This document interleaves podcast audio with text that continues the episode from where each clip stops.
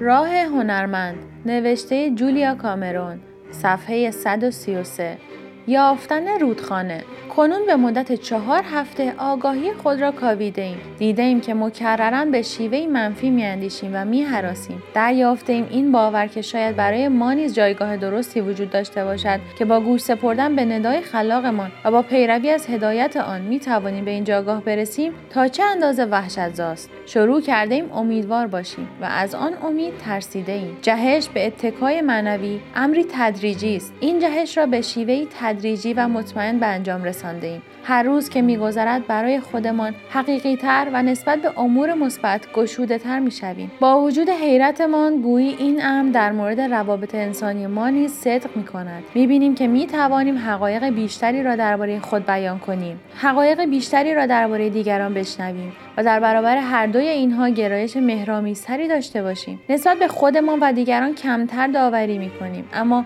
این امر چگونه ممکن است؟ صفحات صبحگاهی جریان تدایی آزاد به تدریج پنجه ای را که بر عقاید ثابت و دیدگاه های کوته بینانه افکنده بودیم می گشاید. می بینیم که حالات و دیدگاه ها و بینش هایمان گذرا و موقتی هند. در زندگیمان حس تحرک و جریانی از دگرگونی به دست می آوریم. این جریان یا رودخانه جاری شدن فیض است که ما را به سوی راه درست زندگی و همدمان و تقدیر درستمان سوق می دهد. اتکای به خالق درون به راستی که رهایی از هر گونه اتکای دیگر است. تناقض در این است که تنها راه صمیمیت راستین با دیگر انسانها نیز هست. رها از ترسهای خوفناکی که درباره وانهاده شدن داریم این توانایی را میابیم که با خود انگیختگی افسونتری زندگی کنیم. وقتی توقعات مداومی را که برای کسب اطمینان خاطر بیشتر از یارانمان داریم رها می کنیم آنها نیز می توانند به نوبه خود و بدون این همه احساس فشار دوستمان بدارند.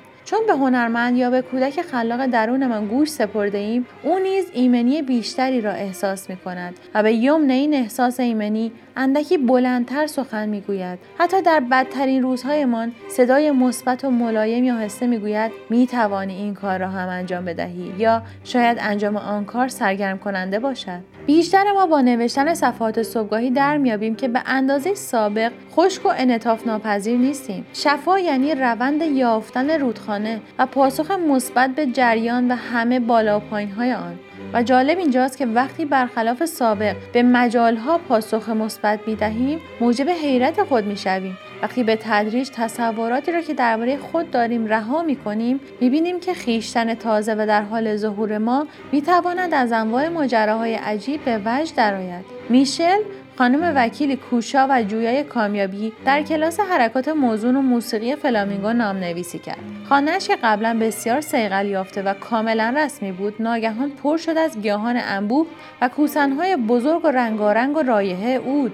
رنگ های گرمسیری بر دیوارهای یک سرسفید به نقش درآمد. پس از سالها برای نخستین بار به خودش اجازه داد که اندک آشپزی و آنگاه اندک خیاطی کند. البته هنوز هم وکیل موفقی بود ولی زندگیش شکل کاملتری به خود گرفته بود. توانست بیشتر بخندد زیباتر به نظر رسید و هرگاه جسارت تازه‌ای به خرج می‌داد با شادی می‌گفت باورم نمیشه که دارم این کارو می‌کنم. و آنگاه میافزود نمی‌تونم باور کنم که چرا زودتر این کارو نکردم. با نشان دادن اندکی گرایش به اکتشاف و تجربه های تازه خلاقیت ما می گسترد. وقتی کلمه شاید را به جای مطلقا می نشانیم در رمز و راز و اعجاز را می گشاییم. این گرایش تازه مثبت آغاز اعتماد است یعنی شروع کرده میان آنچه مصیبت به نظر می رسد برکت را بجوییم بیشتر ما در میابیم که با نوشتن صفحات صبحگاهی با خودمان به شیوه ملایمتری رفتار می‌کنیم. کمتر احساس نومیدی به سراغمان میآید. نسبت به خودمان و دیگران خشونت کمتری به خرج می‌دهیم.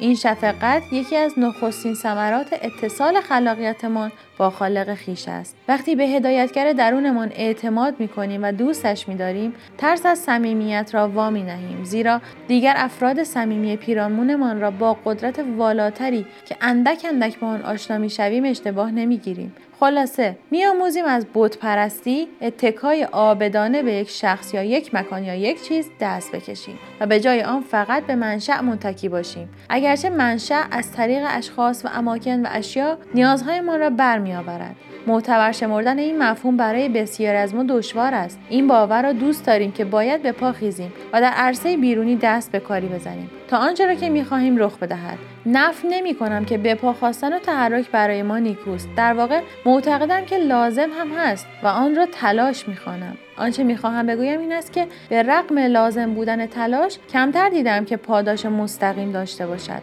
درست مثل اینکه ما درخت سیب را بتکانیم ولی کائنات پرتقال بباراند. بارها دیدم شخصی که برای بازیابی خلاقیت خود میکوشد در درون به وضوح و روشنی برسد و بر شادی ها و رویاهایش متمرکز شود. همین که چند گام بیرونی در مسیر تحقق رویای خود برداشته است کائنات دری نامنتظر را چاک چاک در برابرش گشوده است. یکی از اساسی ترین وظایف بازیابی خلاقیت این است که بیاموزیم این سخاوت را بپذیریم. برای ارتباط با ما آیدی صوفی underline کاپل را در اینستاگرام جستجو کنید.